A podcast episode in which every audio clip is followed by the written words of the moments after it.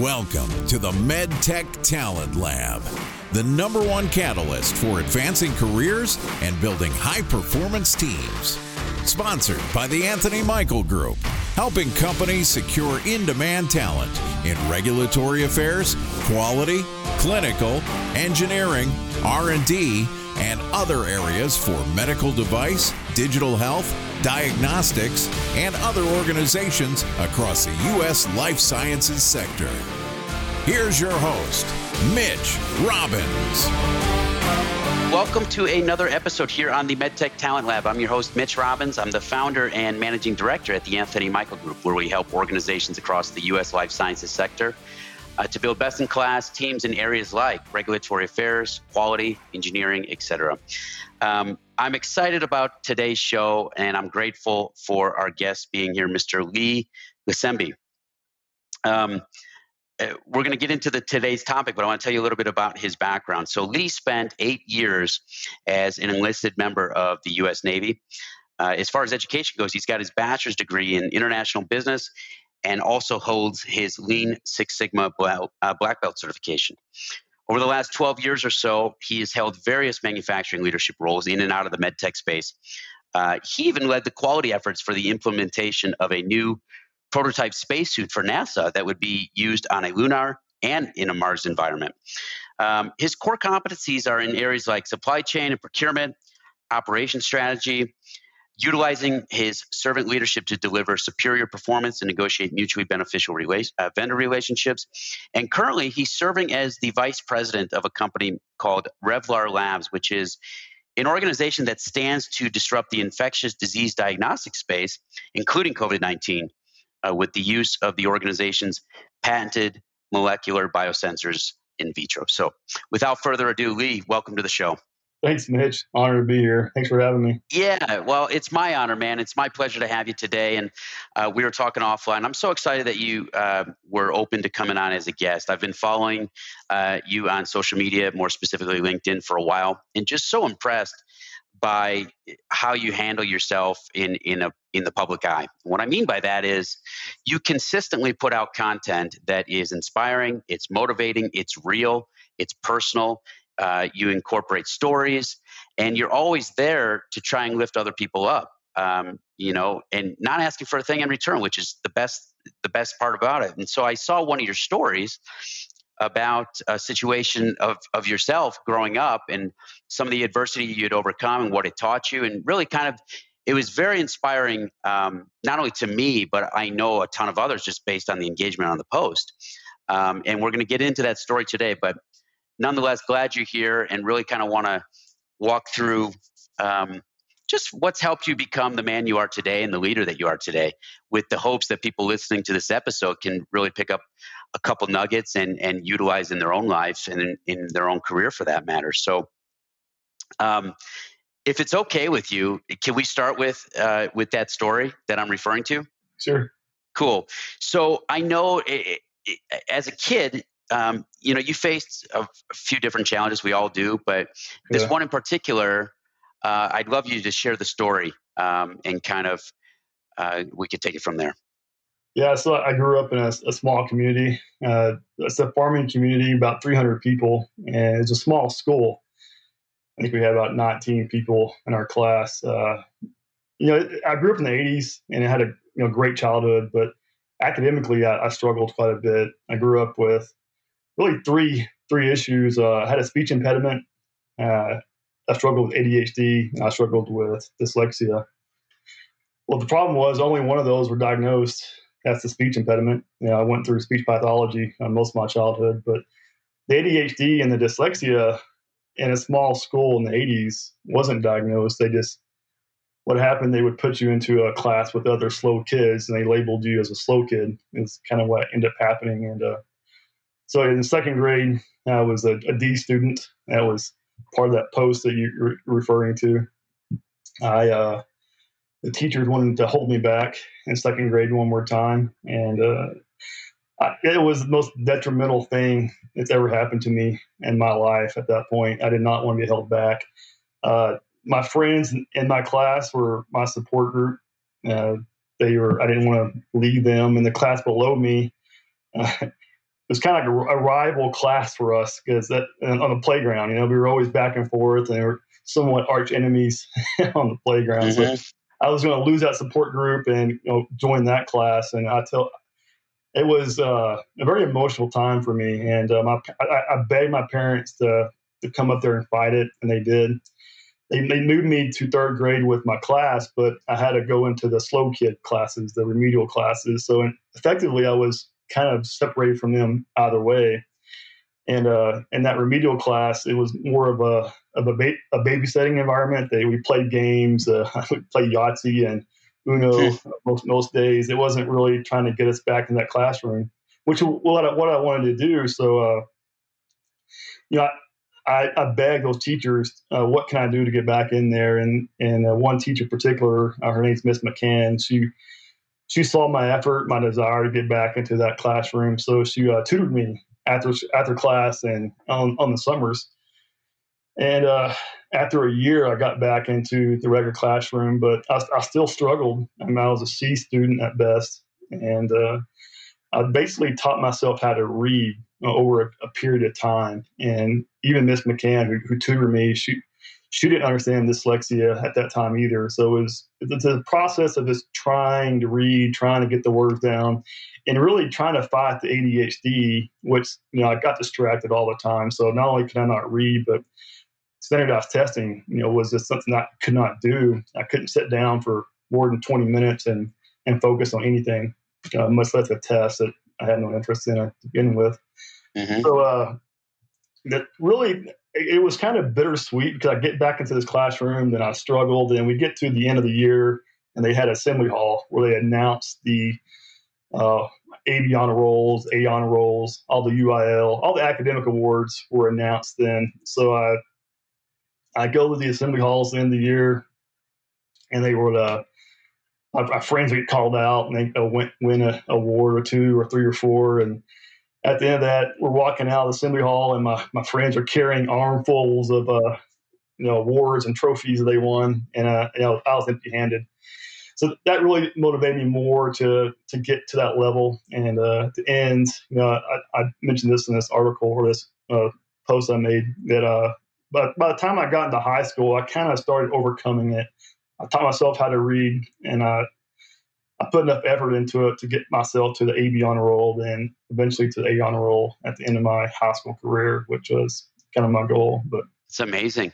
It's amazing. Which is so you mentioned your friends, you know, they were walking out with these trophies and things like that, and you're like, hey, kind of push me to. Is that pri- the the primary motivating factor at that point in your life? What did because you could have easily just be like, I guess we play Yahtzee all day and we play Uno, you know, right? Yeah, yeah, it was fun. yeah, yeah, I think it was the labels. Uh, I didn't want to be labeled. I didn't want to be labeled slow kid. And also, I mean, kids are mean, uh, and it's yeah, you know. So there was there was things that came with it, speech, especially with a speech impediment. So not only could I not make good grades, I couldn't speak very well. So you know, I got called all kinds of things like you know, dummy, retard, you, you name the word, and I didn't want to be that. And I realized pretty quick that being being the victim was easy, and but it was short term. Like it didn't help progress me anywhere. Like I could be, I could sit there and be the victim all I wanted, but it was just going to get worse for me. So I had to like chart my own journey. And it's, it's kind of, I learned it from a young age that to get out of this and to remove the labels from me and prove people wrong, I was going to have to, you know, get out of the room playing Yahtzee and go out there and, you know, work at it, which is what I did. Well, and perfect segue to what I was going to ask you is where does so I mentioned that you're consistently putting out positive messages, you're consistently putting out you know examples uh, for others to be inspired by. Clearly, this was a huge foundation for you. The way that you handled this piece of adversity in your life, and the two different paths you could have taken. You could have just been like, you know, you could have been down on yourself, even worse than people were getting down on you or making fun of you, and just been like, "This is who I am."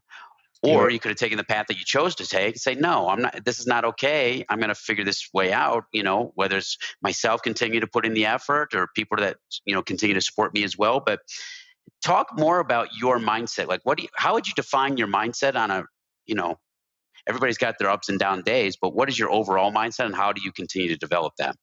Yeah, that's a tough question. Uh, you know, there's ways to develop it. So I think my my overall life, uh, whether it's my career, my educational experiences, has put me in that mindset kind of leaving that victim mentality and getting into a you got to work for it, you got to earn it. Uh, there's nothing given to you kind of thing. But also, I mean, I, there's there's ways that I had to work every day. Like education is something I constantly do. Like I, I don't really read books like the actual book. I listen to audible books. I, one a week at least. I've done that for a long time. Uh, most of them are personal. audio books. You said audible books, yeah. Yeah, yeah, audible. Yeah. So uh, now I set a, I set a goal a while back to read you know one a week you know every throughout the entire year and i just kept doing it like i, I love it uh, so that that helps a lot but it's, it gives me motivation but also education because i think i learned more doing that than i ever did you know in a classroom uh, so and then I, the ADHD piece of it, I, I got to eat right. I got, I have to exercise. So those are things that I have to work on constantly. If, if I don't exercise or I eat, you know, the bad foods, I'll, I'll uh, you know, it stems my focus and really I progress downward. So, uh, but my overall mindset, I, I, think I just, I don't know. I don't really have a good answer for that question. I, I think it's my childhood, also the military experience helped a lot with that. You know, you get stripped of everything you have, uh, whether any awards or anything you did previously doesn't doesn't mean anything when you get in a boot camp. You know, you're you're all the same. You got to work it. We try to start all over again and work your way back up. And what led you go to the military? so I thought I thought I was a good student in high school, but uh, I, I, found out pretty quick that I'm, I'm very social. So uh, surprisingly social. And I, I found myself uh, doing social events uh, my first few, few, years in college, and uh, mm-hmm. I realized college wasn't going to work out. I, I, didn't have that discipline. I mean that that was that was the piece I, I, missed the most. You know, I had the effort, but I really didn't have the discipline. And uh, mm-hmm. yeah, I knew I was going to have to do something different. And I was always patriotic. I always wanted to go in, but I actually the reason why I became A student in, in my junior senior year was because I was trying to get in the Air Force Academy, and I didn't make my ACT score. Uh, was too low to get in, uh, so I, I didn't go and I just tried the college route. Didn't work out, and and ended up in in the enlisted ranks in the military. Well, think about this adversity, adversity, adversity. You just gave three examples within the last 15 seconds. So then, so you got into the military. I want. I'm curious how the experiences that you know, all the way from boot camp through the course of your military, you know, enlisted career. Um, how do these experiences shape you as a business leader, and what are the experiences that you leverage today? Yeah, I, I, think it's been everything for me because, you know, there's a term that I've heard before I, I, went in, but I didn't know what it was. That's leadership. And I found out pretty quick how important leadership is and how impactful that is in, in my career. I mean, really everywhere, whether it's, you know, family, my community, you know, just in the world. And you, you see great leadership and what it can do, then you see poor leadership and what it can impact it will have on a community or a, a business. Uh, but going back that discipline part, I mean, it's it helped me as much as anything to get you know on, on the tracks and going going the right direction, and also organizational skills that I, that was lacking that helped a lot too. So I've taken those three things mostly out of the military into my career. Mm-hmm. So you mentioned leadership and you weren't, you know, I hear this term, what exactly is it? You kind of get into the military, have these experiences and start to see firsthand what is, you know, what's leadership. If I was to ask you to sum up, what what does it mean to be a great leader? What would you say? And there's no right or wrong answer, but I think that I'd be curious to get your vantage point.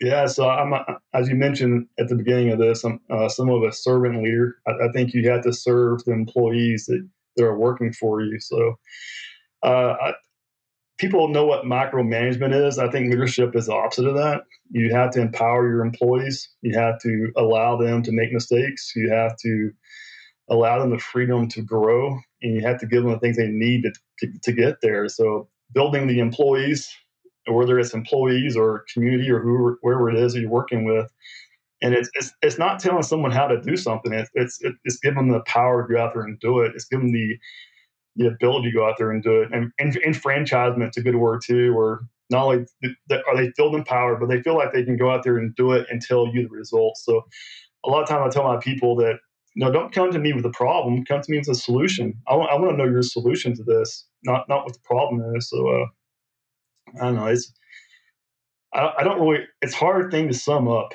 I mean, it's something I could write a book about and not really have a, a perfect summary for it. But and that's why exactly why I wanted to ask you because I think everybody kind of understands it from.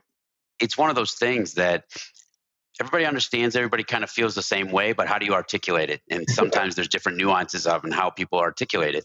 Um, it's funny what you just said about coming to me with a solution not the problem. I don't remember where i heard the story but i've heard it a couple times where there's an employee who makes a big financial mistake in the organization. Cost the cost the company thousands or if not millions, whatever. And he comes to his boss, who I believe was the CFO, maybe the CEO. Maybe it was the CFO who made the mistake, and he comes as CEO, something like that. And he goes, "I'm turning in my resignation. Here he goes. I, you know, made this horrible mistake. Uh, you know, here's what I did. I fixed. I did this and this. I this, but here's my res- resignation. I'm so sorry." He goes, "Hold on, hold on. I don't accept your resignation." He goes, "You said you rec." He, oh no, no, no. He goes, Is this ever going to happen again? He goes, Oh, absolutely not. I know exactly what happened. But he goes, Well, great. He goes, That's not a. um, I, am not saying the story the right way for people that are listening to, I guarantee there's a lot of people that have heard this. But the the moral of the story is he accepted responsibility. He knew what the solution was going to be. He rectified the situation, and he learned from his mistake and wasn't going to happen again. And the boss is like, "You're not going anywhere. I, you know, that was a uh, ten million dollar learning opportunity. No, no, you're not going anywhere. Yeah. Does that make sense? That absolutely makes sense. Yeah. Yeah. So that always sticks in the back of my mind when somebody says, "Come to me with a solution, not a problem." So yeah, I learned that from uh, my chief when I was in the military. Uh, it, well, first I, I, asked him, I was like, "Man, I, I got to make rank because I, I, came in older. I was in my early twenties, and uh, I, I, was in there with 18 year olds in the, in the, as a grunt. You know, I, I didn't want to be with 18 year olds. I wanted to be with the, the tw- early 20 year olds who were E5s. I was like, gee, how, how can I become E5? Like, I, I, I got to get there quick. And that's one, one of the pieces of advice he gave me go to your chief with a solution, not the problem. And also, he gave me like seven things to do. Like, if you do these seven things, you'll be a E5 in two years. And I did those seven things, and I was E5 in a year and a half. So I, I, I made it pretty quick, and I was wow. fortunate of people like him mentoring me throughout my, my career. So there's a couple things that you just said there. One is somebody gave you a roadmap and an action plan, right. and two, you executed. Right. Yeah. Right. So you had to put trust in the fact that somebody was giving you a plan that you can put faith into, and then you put faith into the fact that okay, I know the roadmap. Now I'm going to execute. And I think a lot of times people don't have both. Or, you know, sometimes they have zero, but sometimes they may execute, but they don't know where they're going, right? They feel like they're working towards something, but they don't necessarily have the vision or the roadmap. Or sometimes they know what they need to do, but they don't do it. Exactly. And then they wonder why they're not moving ahead. So, right. Where does your motivation stem from? Because everything that you've shared in the last few minutes since we started the show has there's a, a level of motivation that is not necessarily inherent in everyone. Yeah, I think we touched on some of it. I mean, there's I get motivation for different places, but I think originally it was having that chip on my shoulder as a kid, uh, proving people wrong, uh, not being labeled, uh, removing those labels, and you know, just showing me I could do it. And I, I kind of carried that with me through my early careers. And you know, soon as I started having kids, I have you know two boys, a family, and two kids, or a wife and two kids. Uh, that provided a whole new level of motivation, I think, and it's really kind of put me into the level I'm at now where I just I can't let them down. I'm not going to let them down. I, I, want to give them provide for them what you know I didn't have growing up, and you know, that's man, kind of other motivation is that is that piece of it. I think it's two part. I'm sitting here thinking because a lot of people will say that, but then when the rubber when the rubber's supposed to meet the road, they don't have that extra gear, right? I think everybody inherently wants to provide their for their family and, and uh, be seen as you know um, someone that can that can be counted on. I think there's another gear with you though. Well, you know that's a good question, and uh, that's a good, good point, good, good observation. And I think uh, Jocko Willink, you know him, the Navy SEAL. Absolutely. So he has a quote. I'm going to get it wrong. Something about discipline eats motivation for breakfast. So motivation is only can only last so much. You can be motivated for a day, or you know an hour or however long. But I think that's maybe a bit of a difference for me. I, I have to have a morning routine. I have to be disciplined. I have to do this, get into routine. You know, whether it's exercise, you know, health, you know, all these things. Uh, you know, journaling is a big thing I do. I try to journal every day.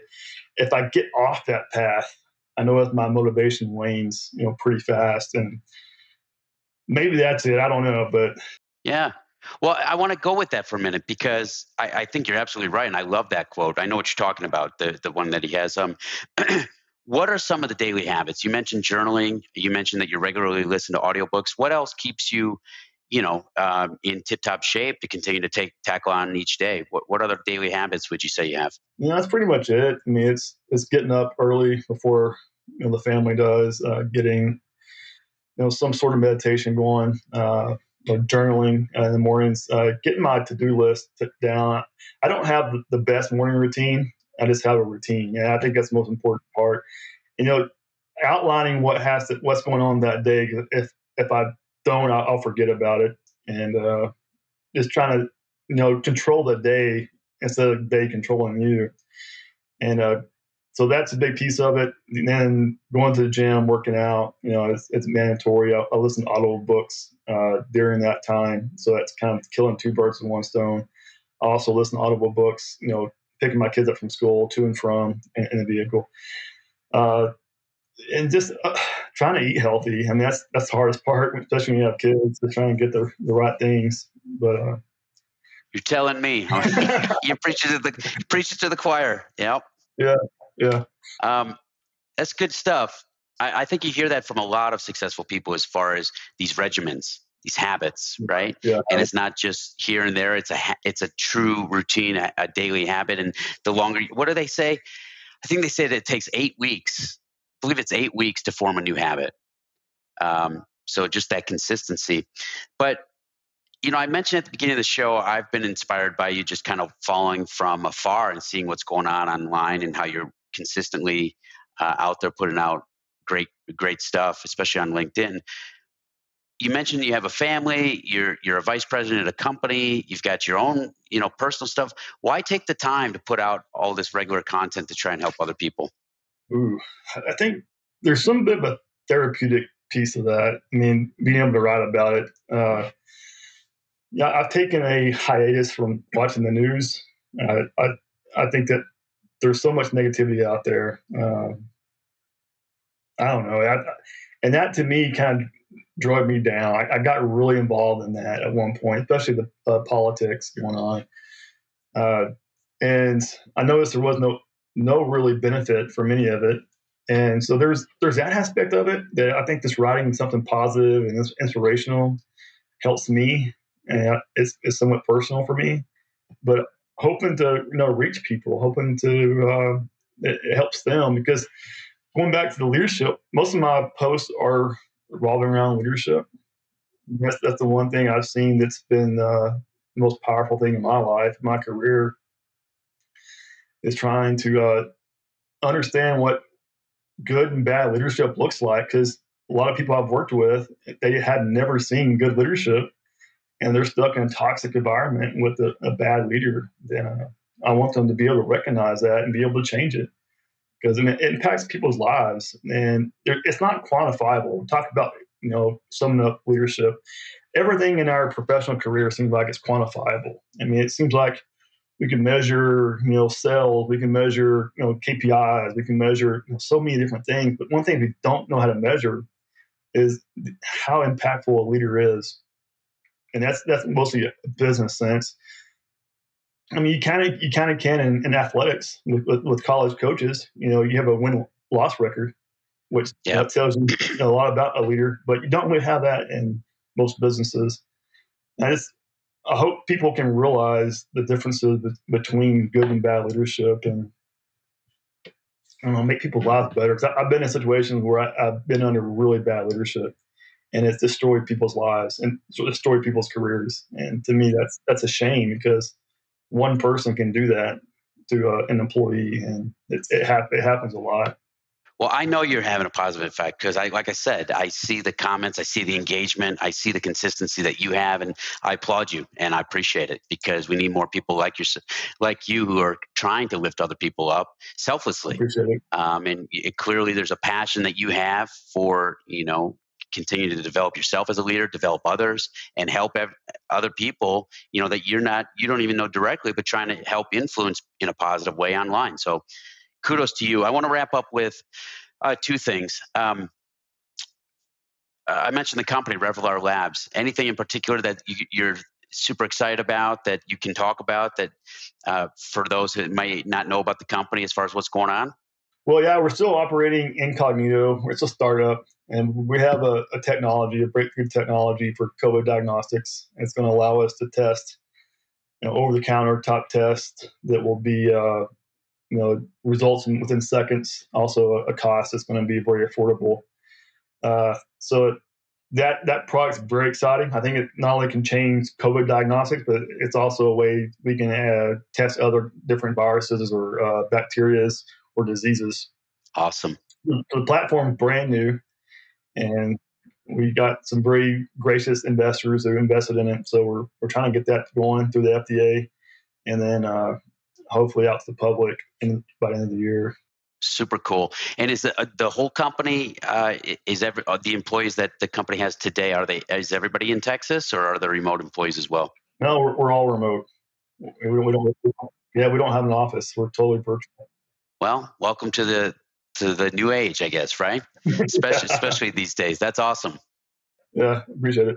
If it's okay with you, I'll make sure to include a link in the show notes as far as how people can check out more about the company. Okay. But I want to wrap up with I don't know where I saw it that you posted it, but you said something about we're all authors of our own stories. And it's just, it's just so true. Will you just kind of clarify what you meant by that?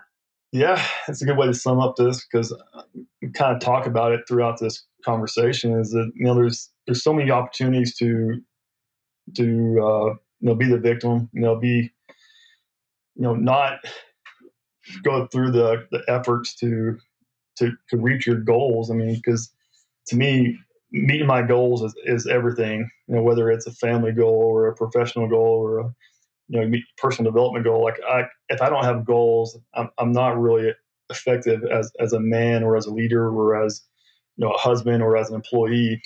So uh, I hear I have a lot of I hear on TV, social media, you know, even my friends, I hear them complain about what they don't have. You know, they, they were dealt a bad hand, and that they're going to let that, you know, dictate their future. And they're, they're, more worried about the starting line than they are the finish line. So I, I think there's so much, you know, missing there. Like it don't matter. You know, you see all kinds of people who are successful who came from nothing, who you know was I mean, look at the Oprah Winfrey story. I mean, that's just amazing within itself. So you tell me that you know, people like that who have had nothing, you know, can you know, be success, successful as Oprah Winfrey, but you know, someone who you know was dealt a learning disability or you know, you know, whatever it might be, you know, can't be. So I just think that there's so much we can do to impact our own lives. A lot of people are just waiting for things to happen to them instead of going out there and, and di- dictating those things. So yeah, it's so true. Yeah. It's so true. It's just basically the um, that regardless of our situation, we still have the ability that we have to positively impact our life one way or the other, right? Right. And I love that about you. It's so true. I mean, people that grow up poor, people that have, um, you know, a uh, a disability, people just the the inspiration from you and other folks like yourself that hey, let's it is what it is but what can we, what is the best possible outcomes we can achieve and how let's work towards those right? Versus just being accepting and being a victim. I love it. Yeah. Lee thank you so much for being here man. I really appreciate uh, the time that you devoted to uh, being on the show. I think it's a lot of great stuff today and certainly wishing you guys as a team down at revlar uh, the best as you try to roll this out i appreciate it. Thanks for having me on. Thanks for listening to the medtech talent lab podcast. For more content rich episodes, log on to theanthonymichaelgroup.com or subscribe to the show on your favorite podcast platform.